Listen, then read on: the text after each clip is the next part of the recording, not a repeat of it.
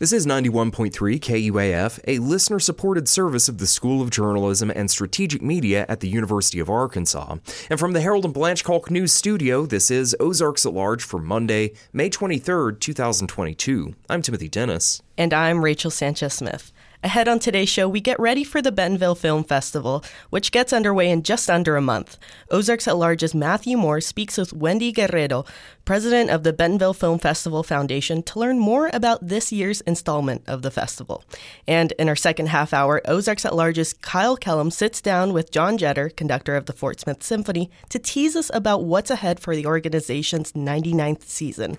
But first, an Arkansas Court of Appeals, Divisions 2 and 4, on May 11th issued an opinion upholding and improving the state's net metering rate structure for customers with utility grid tied solar systems. Ozarks at Large's Jacqueline Froelich reports. On May 11th, Judge Philip Whiteaker upheld Arkansas's net metering rate structure for customers with grid tied solar systems. Net metering allows private solar power producers to distribute excess energy into the power grid for which they receive credits when they use it. Certain utilities in Arkansas have long sought to reduce net metering credit rates, claiming grid tied solar systems burden utility facilities, so they should be required to offset such costs. The Arkansas Court of Appeals decision, a majority ruling written by Judge Whiteaker, upheld the higher rate for solar customers, which stems from an Arkansas Public Service Commission ruling issued in the summer of 2020. That ruling tried to resolve a four year long dispute over what utilities should pay private solar producers. Lauren Waldrip is executive director of the Arkansas Advanced Energy Association, which represents renewable energy installers energy efficiency companies and clean energy contractors. She says the original rate structure is embedded in Arkansas Act 464 of 2019. So currently, through Act 464, a customer can generate all of its energy um, behind the meter through a personal solar array and then export any surplus energy that's not consumed back to the electric grid. So, under the current method of net metering, which was uh, selected by the Arkansas Public Service Commission, if the net metering customer exports surplus energy uh, to the grid, the net metering customer is then given a credit that is done in kilowatt hours um, on their next bill. And then that one to one credit is used to offset their future usage. Um, so, right now, that one to one rate structure can be grandfathered or frozen in time for a period of up to, to 20 years. Sometimes that grandfathering is automatic. Sometimes it's determined on a case by case basis by the commission. That depends on the size of, of the facility. Um, another component that's notable is that customers can also aggregate multiple accounts and then use generation from a single net metering facility to offset each of those accounts. Net metering is a way for domestic solar producers who lack large on site battery power storage to bank excess produced energy for later use, for example, on cloudy days. Utilities have long sought to reduce the Public Service Commission's one to one net meter credit rate, which will for now remain in place, Waldrip says. I mean, this is something that was certainly welcomed by by the industry. Uh, you know, I think first of all, it helps us to enable long term stable po- policy, uh, which includes the rate structures that we need in order to continue the the adoption of these technologies. And you know, that's a vital that is a vital component to the continued investment in this space. And I think this is something that the court decision is something that that recognizes that. So at the end of the day, this decision helps to render lower electric bills for Arkansans. It solidifies Arkansas's role as a leader in advanced energy. Uh, it enables our citizens to be more resilient. They can produce their own power um, at this one to one rate. Uh, and I think a, uh, uh, a significant piece of this as well, Jacqueline, is the, the economic development piece. Um, and so this is good for jobs and it's good um, to, to help this industry continue to grow. Arkansas, Waldrip says, has some of the best net metering laws in the country, despite utilities pressing small solar producers to pay certain costs associated with transmission facilities operations. Ultimately, utilities wanted to reduce the amount provided for electricity, which is put back on the grid by energy producers via solar arrays. In this case, Waldrip is referring to Arkansas Electric Cooperative and Petit Jean Electric Cooperative of Clinton. You know, in June of 2020, the PSC reserved the right for utilities to charge that grid fee and impose essentially an added charge um, if they were able to prove certain things, right? Specifically, what you have just said. But we know today that no utility has been able to show an undue financial burden caused by solar users on customers who don't use solar. Uh, solar customers do not shift additional cost onto their neighbors. Uh, on the contrary, they actually add value by helping to diversify our energy portfolio uh, and our sources uh, and, and produce power. So there's a lot of opportunity for collaboration between utilities and developers and also customers to address what could be seen as weaknesses or problems in the current system. Um, but the, the ruling on net metering helps to keep that door open in a way that benefits Arkansas as a whole moving forward.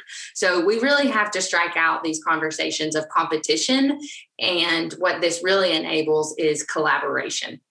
With climate change and high energy bills, more Arkansans are investing in rooftop solar systems or ground arrays, taking advantage of federal and state tax incentives.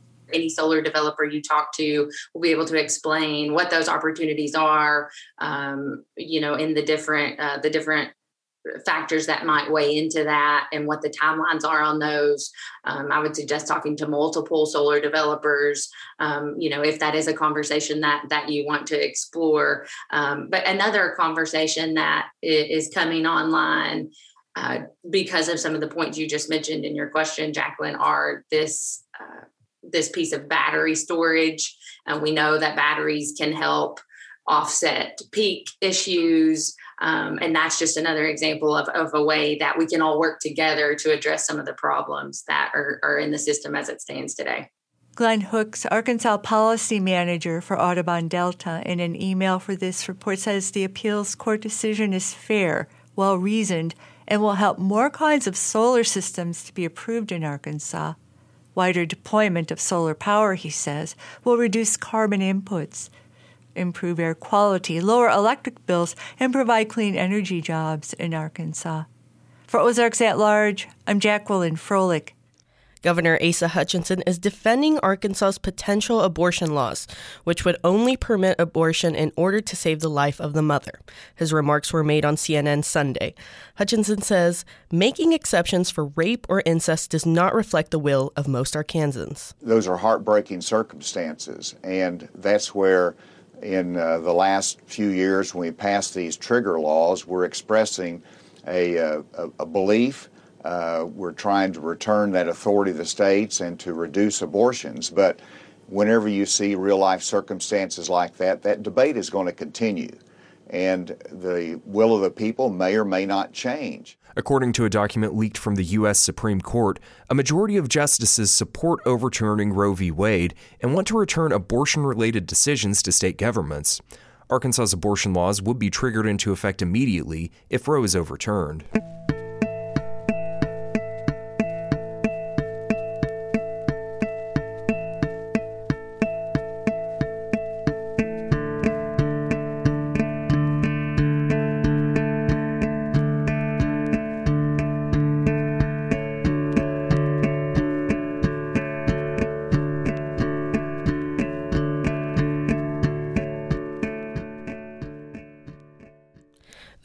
Employed Arkansans increased last month, though the state's jobless rate also saw a slight increase. According to Talk Business and Politics, 4,500 more Arkansans were employed in April compared to March, and the state added more than 34,000 jobs when compared to April 2021. However, the jobless rate ticked upward from 3.1% in March to 3.2% in April but that's still well below the 4.5% unemployment rate recorded a year ago. The Arkansas Razorback softball team will host an NCAA Super Regional for the second year in a row. The fourth ranked Razorbacks defeated number 24 Oregon State at Bogle Park in Fayetteville Sunday, clinching the program's third Super Regional. Arkansas will face the winner of number 11 Washington and number 18 Texas this weekend at Bogle Park, but game dates and times are yet to be announced. Ozarks at Large is underwritten, in part, by the Walton Family Charitable Support Foundation. The Artisphere Festival Orchestra returns to Walton Arts Center with two main stage concerts under the baton of Maestro Corrado Rovaris, featuring more than 90 premier musicians from around the world. Presenting works by Piazzolla, Martucci, and Mendelssohn on May 23rd, and an evening of Strauss and Stravinsky May 27th. Tickets and more at artispherefestival.org. This is Ozarks at Large. The eighth annual Bentonville Film Festival is gearing up for this June. One of the updates to this year's event is the scenery. The Momentary will host much of the festival's events. Ozarks at Large's Matthew Moore spoke to Wendy Guerrero, the president of the Bentonville Film Foundation. So, our festival village will be down over in that new, beautiful area of the Momentary. And we will also do some screenings over there. That's where our opening night reception and opening night film will be. And a lot of our free movies will be down there at the Geena Davis Outdoor Movie Theater. So that'll be available to the public Thursday through Saturday of the June 21st through 26th.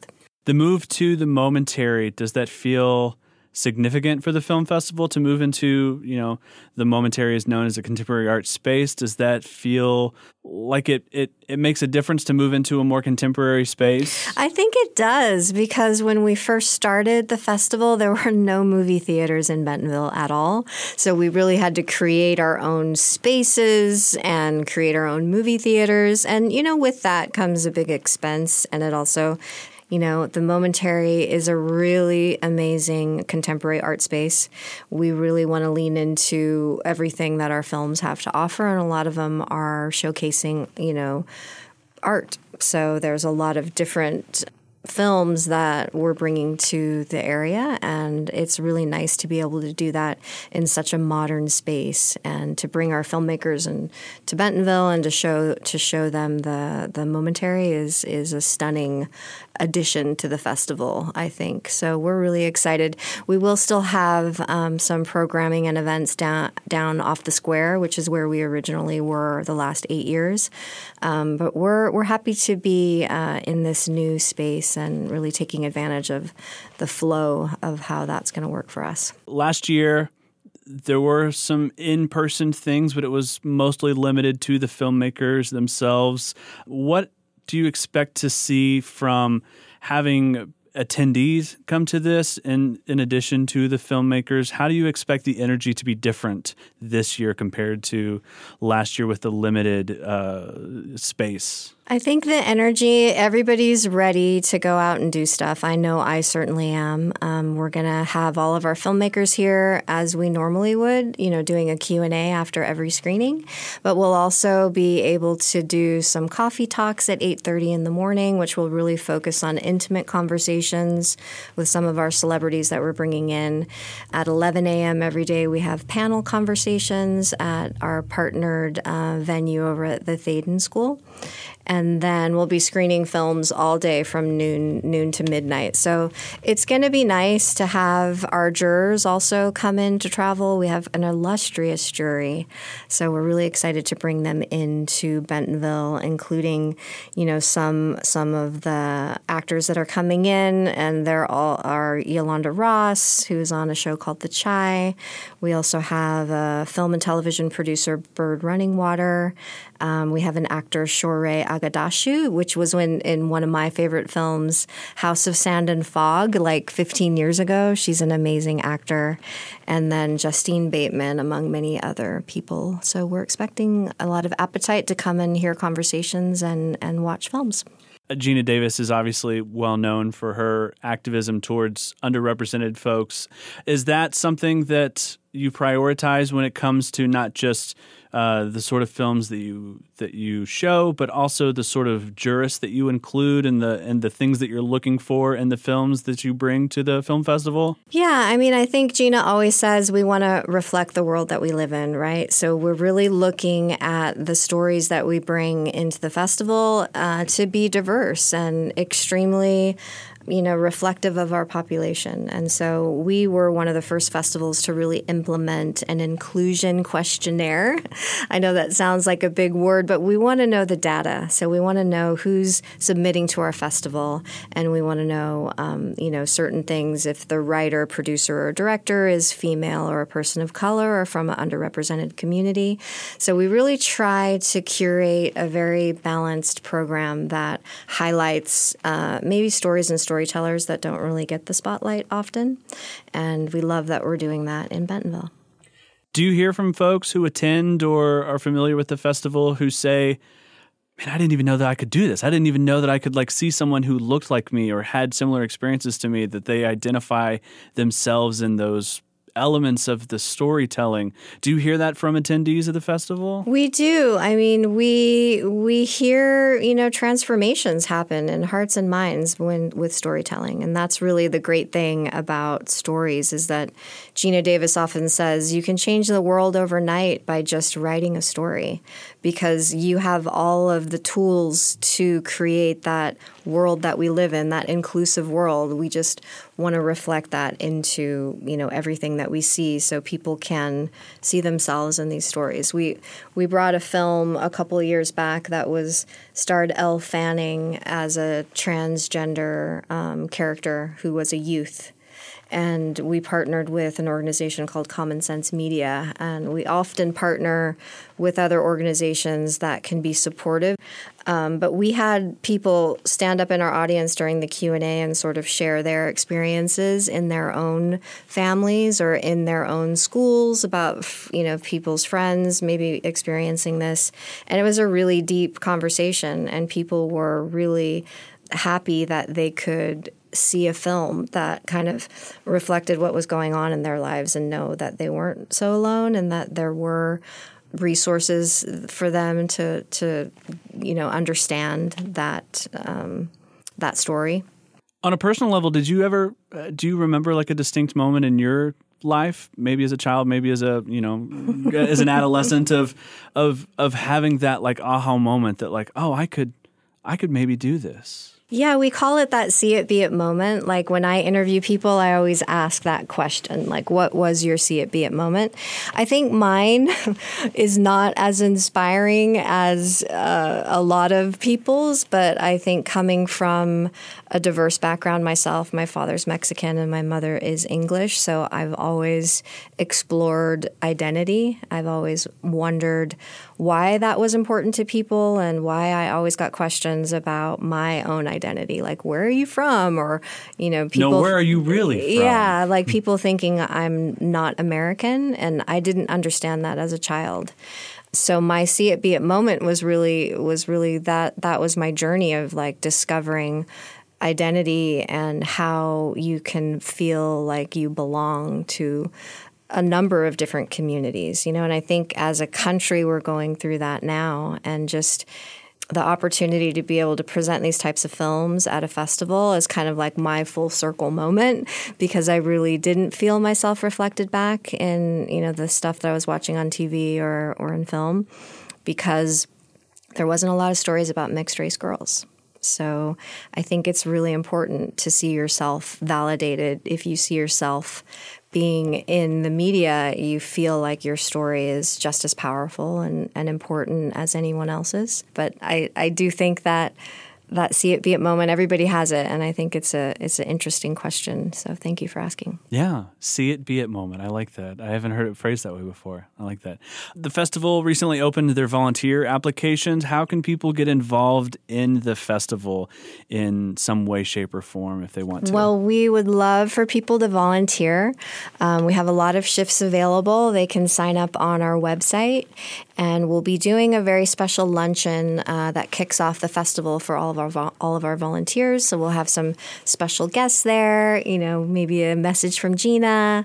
So we would love um, for you if you have extra time or you haven't um, don't know much about the festival yet. If you're new to town, I think volunteering would be a really fun way to get access and you know to just to to experience um, the festival and to manifest your own see it be it moment. Exactly. You'll have your own see it be it moment. Wendy Guerrero is the president of the Bentonville Film Foundation. She recently spoke to Ozarks at Large's Matthew Moore. Y'all gonna just stand around or you wanna ask me some questions? You worked for Martha Mitchell's husband? Yeah. She's completely insane. Loud mouth. She's a truth teller. Unreliable. I love her. I told you, no more interviews. It's a ladies' magazine. I will say how I feel. And if that gets me banned off Air Force One, I will fly commercial. So you were banned from Air Force One. You're good. You can just keep your mouth shut, we'll be fine. If the American people knew half of what I do, they wouldn't have much to approve of. The loudmouth wife of his is becoming too much of a liability.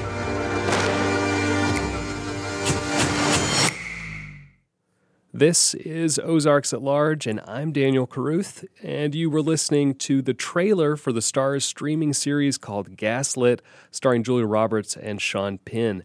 If you don't know, it's about the Nixon Watergate scandal of the 70s, as seen through the eyes of Martha Mitchell, wife of then U.S. Attorney General John Mitchell, who was one of the first to be caught up in the Watergate scandal.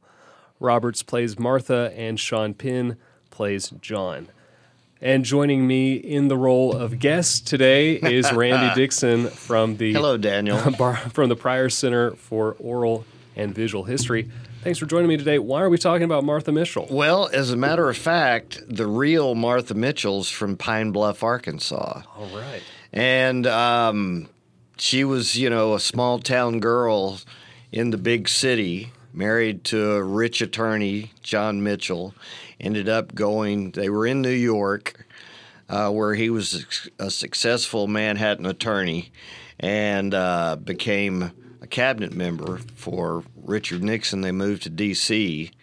And uh, she would come back to Arkansas from time to time and she would give one of her famous interviews. And that's what she was famous for. Yeah, she was known for being for talking to the press a lot, much to the chagrin of, of Richard Nixon and her husband. Oh my gosh! Everybody in the White House really uh, they they called her the mouth of the South, and she certainly she had that Arkansas accent from girl from Pine Bluff, and uh, yes, she was definitely the mouth of the South, and she would grant these interviews that she was very open about.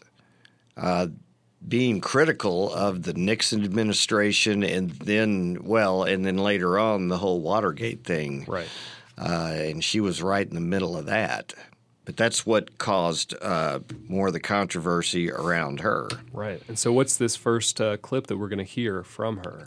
KATV, being the hometown television station, uh, Jim Pitcock, news director and reporter at the time, uh, set up an interview to go to Washington and interview her. This was about a year before the break in. So this was about 70, 71. And um, she actually lived with her husband in a penthouse in the Watergate uh, complex.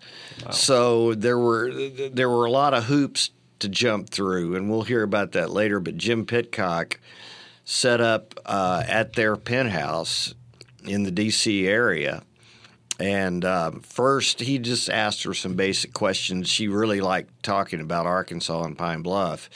But here he asked her about the image that uh, her husband had. Some say that your husband, the Attorney General, is the second most powerful man in Washington. Could you tell us what he's really like? As I've often said, I think he's the greatest man that's living. Uh, and um, he is a man whose image has been built up, which is completely con- um, the opposite of what he is like. He's been made to look like this mean, wicked man that never smiles, that uh, he has a certain set idea down the line of law and order.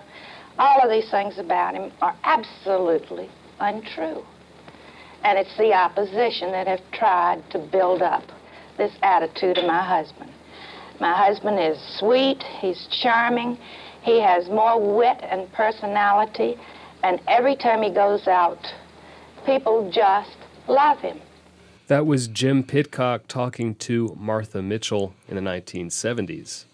Um, so tell us a little bit. You talked to him about that interview. What did he have to say about going to visit them? Well, it was a pretty involved process. Um, he just he called the Justice Department and kind of out of the blue and asked about an interview, and they did background checks and um, approved the interview and. Uh, Jim and a photographer, Jim Casey, flew to D.C. and they were brought into the building by, I guess, the Secret Service or whoever her government handlers were at the time, and taken up. Uh, they got there early. They got there about noon, and they got set up and waited and she came out eh, but she was still in her morning clothes i guess you would call it a robe and Yeah.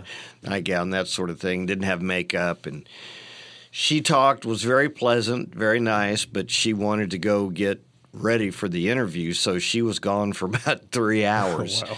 and came back but here's how jim sort of describes uh, the experience So she came out and just looked like a million dollars. Had her hair done, and and she said, "So what do y'all think of that She had on a, I don't recall what kind of dress it was, but uh, she said, "Well, so what do you think of this?"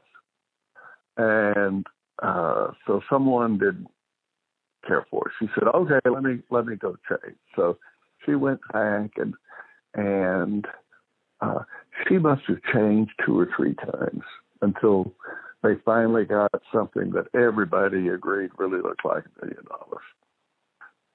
So by by by then it was probably three o'clock, maybe three thirty.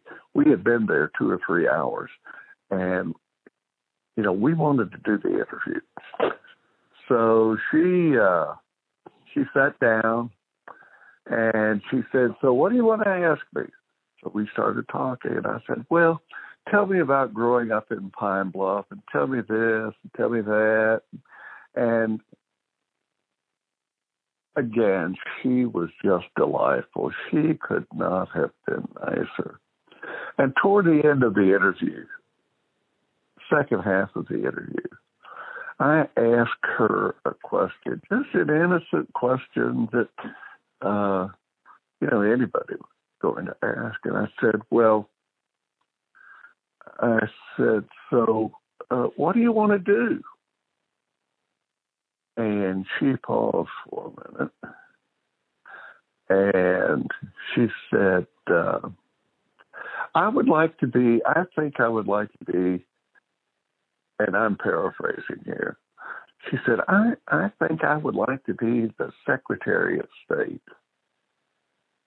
And I, I was dumbfounded. I couldn't believe what she had just said. So, um, I guess we ought to just play that part of the interview Yeah. that he was talking about that just it sort of shocked him, and then what happened after that. Let's hear that interview with Martha Mitchell. Well, a lot of people are always asking me if I'd like to run for office. No, I have no desire, nor does my husband, as far as politics are concerned. But I have two things I'd like to do, and that's beautification of the city of Washington, number one. And number two, recently I've gotten a desire to work in the State Department. I would like to better the relations of America with the other nations of the world to try to put a little love into the world instead of at each other's throats. And I resent the fact that America is not looked upon as a beautiful, wonderful country. I really enjoy the foreigners in, in Washington.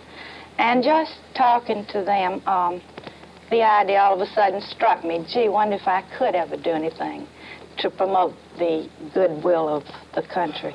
Okay, so there she was talking about working at the State Department.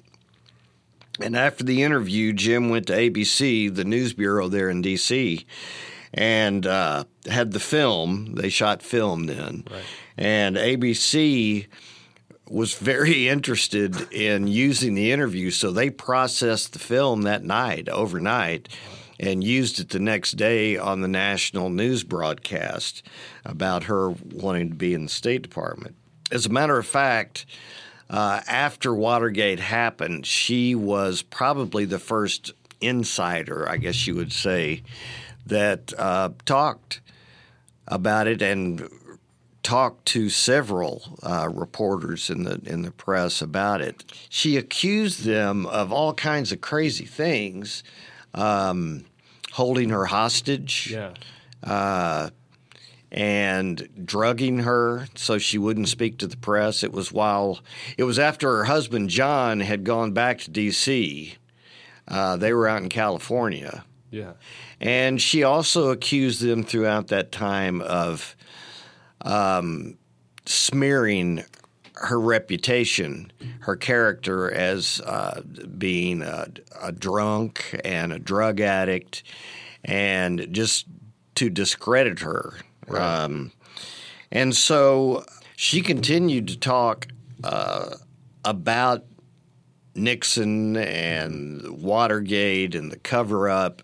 And even after um, Nixon's resignation and Ford's pardon, she continued to talk about it. And she did here in another KATV inter- interview when she came back to Pine Bluff in 74. Do you think there was some kind of deal worked out in advance of the resignation? I do indeed. I'm certain Mr. Ford wouldn't be in the White House. And I don't care if Jerry ever speaks to me again.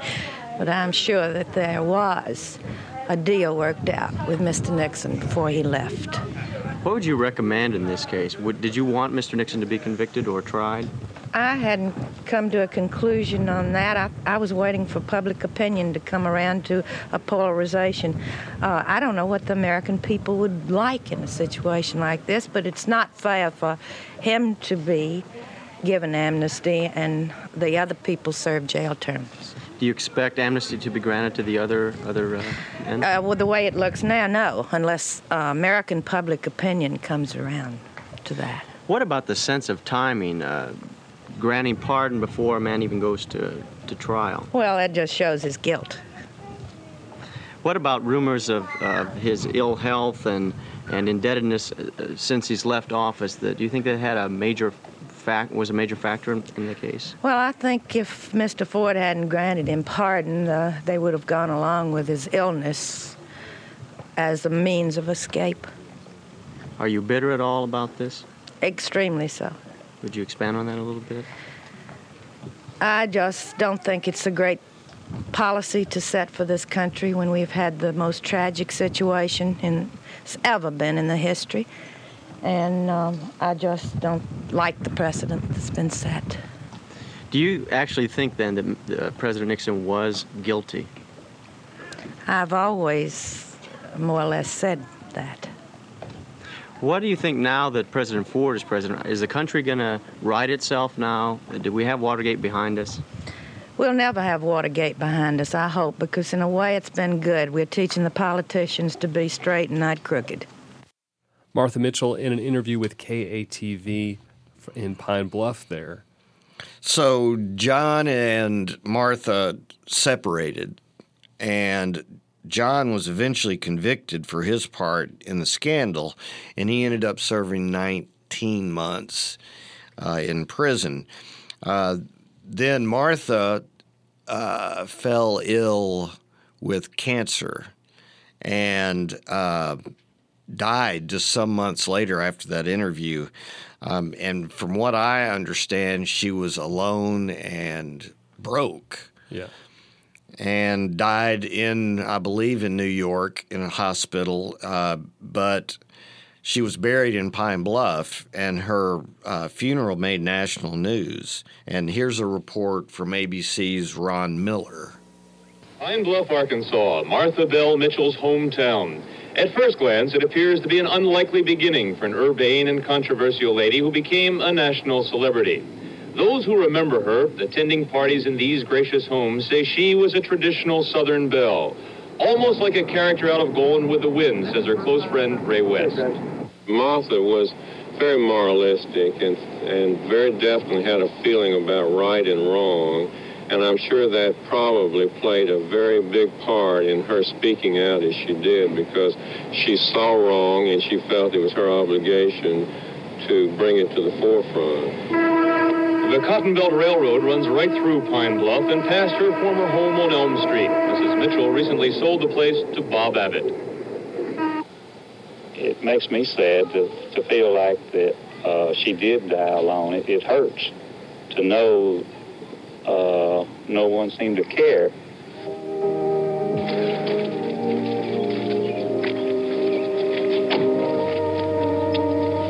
600 people attended Mrs. Mitchell's funeral at the Presbyterian Church. Her husband, convicted Watergate conspirator John Mitchell, and their daughter Marty, along with a son from a previous marriage, attended the funeral. Newsmen were kept away from Mitchell. Mrs. George Wallace was the only public personality to attend. President and Mrs. Ford sent flowers. Mrs. Mitchell was eulogized as one who hoped to improve society, but found even great cities have imperfections. She was buried near her close relatives. Again, the service was simple. Perhaps not surprisingly, there was a bit of controversy even at Mrs. Mitchell's grave, where Flowers, sent anonymously, maintained that the lady who first spoke out on Watergate was right. Ron Miller, ABC News, Pine Bluff, Arkansas. And that funeral was in uh, 1976? 76, Okay. yes, in Pine Bluff. Wow. And he's referring to uh, some flowers. Yes, yeah. At the very end of that piece, you see a shot of a funeral spray. And in white chrysanthemums, it says Martha was right at her funeral. So I guess she ended up getting the last word There you go. anyway. Posthumously. But there's actually, um, you know, to add some merit to her, I guess, you know, the White House wanted to call it ravings. Mm-hmm. Um, and her accusations, there, there's, a, I guess you'd call it a mental health condition, or Yeah, uh, the Martha Mitchell effect. Yes. What- yeah. Yeah, there's after her. actually a name for it. And it's basically, well, here's here's the definition that I looked up. It said the Marshall uh, Mitchell effect is when a medical professional labels a patient's accurate perception of real events as delusional, resulting in misdiagnosis. Well, in other words, they Yeah. they gaslighted her. Yeah. And uh, are you familiar with that expression? Yes, Being yeah, gaslit? Well, that's the name of the series, Yeah. but it came from a 1944 movie with Ingrid Bergman that the whole plot is. Uh, and I think it's Charles Boyer makes her think she's crazy when she's not, which is being gaslit. Yeah. Or and happens. thus the name of the movie, Gaslight, and the Martha Mitchell effect, which is making you think you're crazy. Yeah. Leading you to believe everything that's true is, is a lie. Yeah, exactly. Well, so what's uh, after you kind of dug dug into this and, and learned a little bit about Martha Mitchell? Uh, what do you think? What how do you feel about all of this? Well, um, I think there's a lot to be said uh, for her credibility. Yeah. Plus and minus, uh, you know, being two sides to every story. But I, you know, I think she, like like the funeral wreath said, Martha was right. Yeah. I think she was to to to most of the extent, and there was probably some exaggeration to it too. All right. Well, an interesting story and some uh, some good interviews there. Well, thanks, and I'm I'm still working on next week. I'm not sure what we'll do, but how m- do we have two more weeks? I think we've got two more weeks before before Kyle comes back. Okay. So well, I'm looking forward to it, man. pick the most fun stuff for me. Okay, I will. All right. Thank you, Randy Dixon from the David and Barbara Pryor Center for Arkansas Oral and Visual History. It's great to be here, Daniel, and I'll see you next week. Sounds good. See you next week. Okay. Ozarks at Large is underwritten, in part, by the Walton Family Charitable Support Foundation. KUAF is giving away two VIP tickets to the Her Set, Her Sound Festival, June 3rd and 4th at Prairie Street Live in Fayetteville. Her Set, Her Sound Festival features all women and gender diverse DJs and cultural artists. VIP tickets give access to both nights, as well as the official after party, food, drinks, and more. The winner will be announced on Friday, June 3rd during the noon edition of Ozarks at Large. KUAF.com for more information and to enter the giveaway. This is Ozarks at Large. The 2021 22 Fort Smith Symphony season is over, but preparations for the next season, the Symphony's 99th, are well underway. John Jeter, music director and conductor for the Fort Smith Symphony, recently discussed the upcoming season with Ozarks at Large's Kyle Kellums. We're very proud to be one of really a handful of orchestras, I think about 10%, mm. uh, that actually did all of our concerts live to all of our, our, live audiences during the pandemic. And of course, we had also, you can imagine the parameters, you know, that we had to go through in working with the Department of Health. And we just had great support.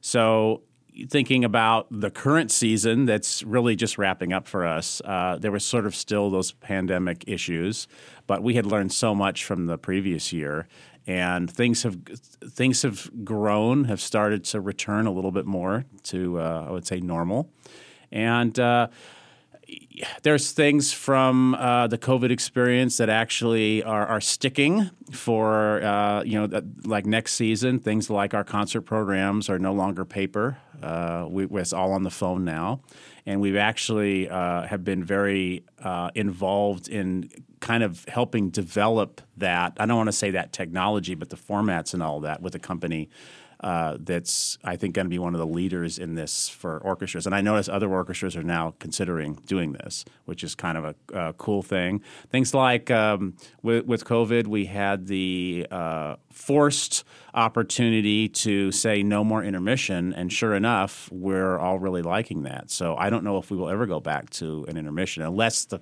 concerts are very long. And as we move forward, I think it's going to be, you know, there are some positives uh, looking at kind of having more of a, really gave us an opportunity to look at, you know, what does the 21st century orchestra look like? Because the orchestra, the orchestra world doesn't change very quickly. right. So yeah, so we're excited um, to to move forward to the 2022-23 season. That's the orchestra's 99th season. Yeah. That makes you probably in the upper echelon of older continuously operating symphonies yeah, west of so. the Mississippi. I think so. Yeah. yeah. we're the oldest orchestra in the state. Uh, yeah, for sure. And yeah, we've been around for uh, a long time. And uh, of course, this this 99th season is we see it as part of that transition from getting back on our feet from COVID to our 100th anniversary year. So this is kind of a, a building. And we've really, uh, I think we have a, a great season of uh, uh, our audiences are very excited about it. I would say it's a little more different than some of the things we've done in the past, but we've done some really, uh, we have some really great things in store. Um, I can go through. Let's go through the concerts. Let's do it. Uh, I think. Um, we, we're really doing what I would consider only one super traditional classical program. And that's our season opener on September 10th. But even that, we're uh, opening with a piece by Max Richter his uh, on the nature of daylight and uh, a lot of people know who max richter is a lot of people don't but he's one of the most popular uh, concert composers now and uh, on the nature of daylight is just a, a, beautiful piece. If you if someone does bumper music for this uh, interview and they do on the nature of daylight, everyone's going to be at the concert. The Haydn uh, cello concerto with uh, Tess Crowther as uh, cello soloist. Tess is a member of the orchestra, terrific player. And uh, Dvorak's New World Symphony, which is very standard fare. However, uh, we'll come back to, well, I think people will notice uh, the reason for Dvorak. Uh, but I will just say that, uh, of course, he's uh, the great Czech composer. Dvorak spent time in America. And what he told American composers was the secret for music in America is to look at the music of indigenous people in your country, look at the music of uh, uh, the black community, you know, you know, in, in, our country, and try to use those slave so- songs, the uh, Native American music, try to incorporate that into your concert music. So uh, we changed gears totally to our second concert on October 15th. Which I think you created this theme maybe for me. The, the, the superheroes? Yeah. concert? Oh, yeah. Yeah. Symphonic superheroes. Yeah. i love this music. I absolutely love it. Uh, music from Captain America, Robin Hood, Mission Impossible 3, Batman the Dark Knight, uh, Black Panther Suite, Iron Man Suite, The Amazing Spider Man, X Men Suite, uh, Wonder Woman Suite, and Transformers. Cool thing about it is two days later, we do our Earquake Schools concerts, and we're just going to have that's going to be their orchestra experience for the years, all this live film music. What we continue, we've talked about this before. Uh, our focus is presenting orchestral music. Yeah. And not we don't we a lot of times uh, for interviews I don't even talk about I don't use the word classical. It's not that there's anything wrong with it, but Right. it's about it's about um, the the greatness of a bunch of people playing in an orchestra, and whether they're playing a symphonic uh, rock concert or jazz or classics. That's the cool thing for me. And I have to say uh, that's not a, a marketing ploy. That is a genuine, honest. That's where I'm at, and I think that's where our organization is at, and we love it. And uh, I think it's real healthy. And uh, think of all the music that's out there, all those Oh, yeah. genres. And when an orchestra does it, it's great. Yes. So we move on uh, to our holiday concert in December. That's always hugely popular. We uh, did a number of new, uh, performed a number of new uh, Christmas arrangements last Christmas. Man, the audience just, they always love the holiday concert, but wow. So we're working with the same, uh, featuring music by uh, the same arranger, uh, different new pieces, and I'm really looking forward to, to Christmas. Um, our next classics in March, we call it, uh, the title of that concert is What a Rush, because one of the pieces is called Rush. It's a, a saxophone concerto. Uh, by Ken Fuchs and uh, American composer. It was written in uh, 2012, and it's a very um, jazz, almost Sinatra-y inspired Oh, nice. uh, concerto. Uh, Damien Cheek is uh, our soloist. Damien is the saxophone instructor at uh, University of Arkansas Fort Smith. A terrific guy, and interestingly enough, he's also one of our staff members at the symphony. Really? Yeah, Huh. yeah. So he's uh, he's a jack of all trades, but I mean he's a terrific player. We're, we're really excited to feature him. We're doing a piece by Christina Spinei called Whirl, which is a really cool piece for string orchestra on the on the same program. And then we're an American orchestra, folks, so we like to do a lot of American music, and we're performing uh, Howard Hanson Symphony Number Two, which is one of the great American symphonies. So really thrilled. Um, after that is an outdoor concert. Again, um, with COVID, we've been giving some outdoor concerts, and audiences have been saying, We absolutely love this. Can you do this every year? So, we're giving an outdoor concert on April 1st at, on the uh, campus of University of Arkansas Fort Smith on, On the green? Oh, Yes, yeah. perfect. And uh, that's it's a it's a real mixed bag of uh, music. We're still working through it. I think it's going to be a blast. I think there'll be a lot of other components to this concert, so that'll be a lot of fun. And I'm going to skip ahead just a little bit. We're also starting a perspectives uh, perspectives chamber music series. That's kind of to be determined uh, locations and times. I think we're going to do it in three different locations, and um, we're really excited about that. We have some really neat music planned for that. So. All that said, uh, our our season closer concert is, I think, quite an experience, and that's going to be uh, on April 22nd. We are doing a concert featuring the music of Louis Ballard.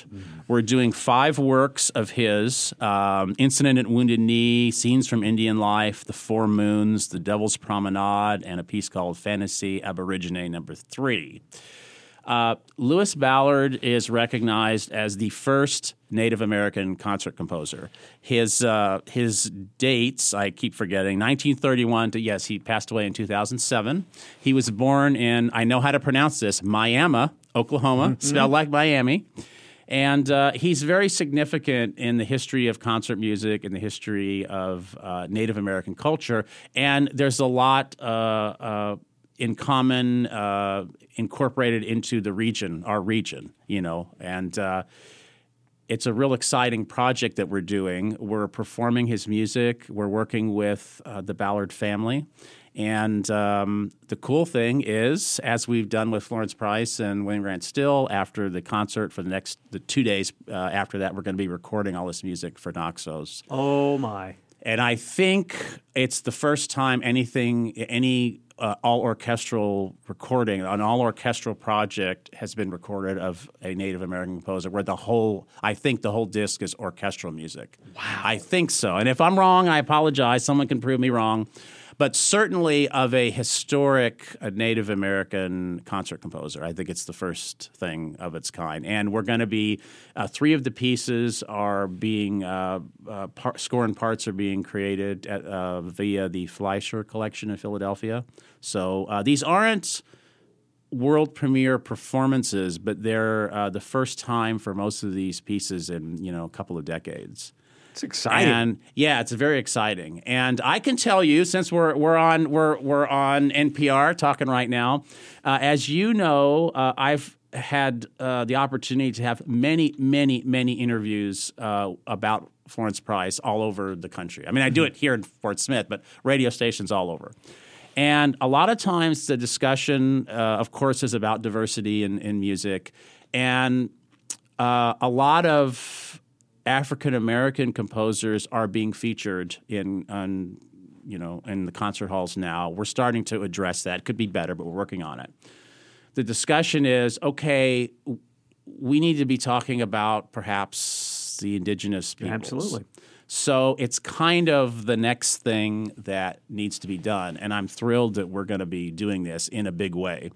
Uh, in addition, uh, to being an excellent composer. Ballard was a painter, so there's that aspect that we're going to be exploring. He also uh, created a terrific, very inclusive, all encompassing elementary uh, music education method, curriculum. And uh, we are hopeful to have elements of that put in to be used by uh, the Fort Smith Public School uh, program and some other schools. And what we're going to try to do by doing that is to jumpstart that curriculum, hopefully having a life uh, in our schools nationally. Because really, you know, diversity in, in education is what we're looking for, right? And diversity in music education. So it's perfect. It's perfect. It's it's his um, method of music education is all based on Native American songs. John Jeter is the music director and conductor of the Fort Smith Symphony. More details about next season can be found at fortsmithsymphony.org. He spoke with Ozarks at Large's Kyle Kellums in the Anthony and Susan Hoy News Studio. Everything you hear on KUAF is available to you on the radio, through your computer, maybe a smart device, every day of the year. There is no subscription fee or restricted access based on a listener's ability to pay for it. The reality is that it is listeners like you who willingly contribute that enables KUAF to be available for everyone. During the month of June, KUAF is raising money to keep the programming we all rely on available to everyone in our listening community. Our goal is to raise $50,000, and your gift today, by June 30th, will help us get there. Please give right now at supportkuaf.com. Thank you. The Beaver Watershed Alliance is seeking volunteers to help during an invasive plant removal at Lake Atalanta and Rogers this Friday, May 27th, 3 to 5 p.m. Volunteers will be instructed on how to identify highly invasive shrubs as well as methods for removal. Check in takes place at Clark Pavilion at Lake Atalanta. To reserve a spot to help, you can visit beaverwatershedalliance.org. The Pups for Peace Dog Walk takes place from 10 a.m. to noon June 4th at Gulley Park in Fayetteville. This is a fundraising event for the Candy Clark Pet Sanctuary, a collaboration with Peace at Home Family Shelter to help victims of domestic violence leave abusive situations with their pets. The Humane Society reports that a majority of survivors say their partners have abused or even killed their family pet. All proceeds from the Pups for Peace Dog Walk will go towards this effort. For more, peaceathomeshelter.org. This is your public radio station, KUAF Fayetteville, Fort Smith, Bentonville, and Sulphur Springs. 91.3 KUAF is a listener supported service of the University of Arkansas, and Ozarks at Large is a production of KUAF. I'm Timothy Dennis. And I'm Rachel Sanchez Smith. Contributors to today's show included Jacqueline Froelich, Kyle Kellums, Matthew Moore, and Daniel Kruth. Special thanks to Randy Dixon from the Pryor Center for stopping by and giving us another dip into the Pryor Center archives. Pete Harmon is KUAF's operations manager, and additional content for today's show came from the hardworking news team at KUAR public radio for Little Rock and Central Arkansas.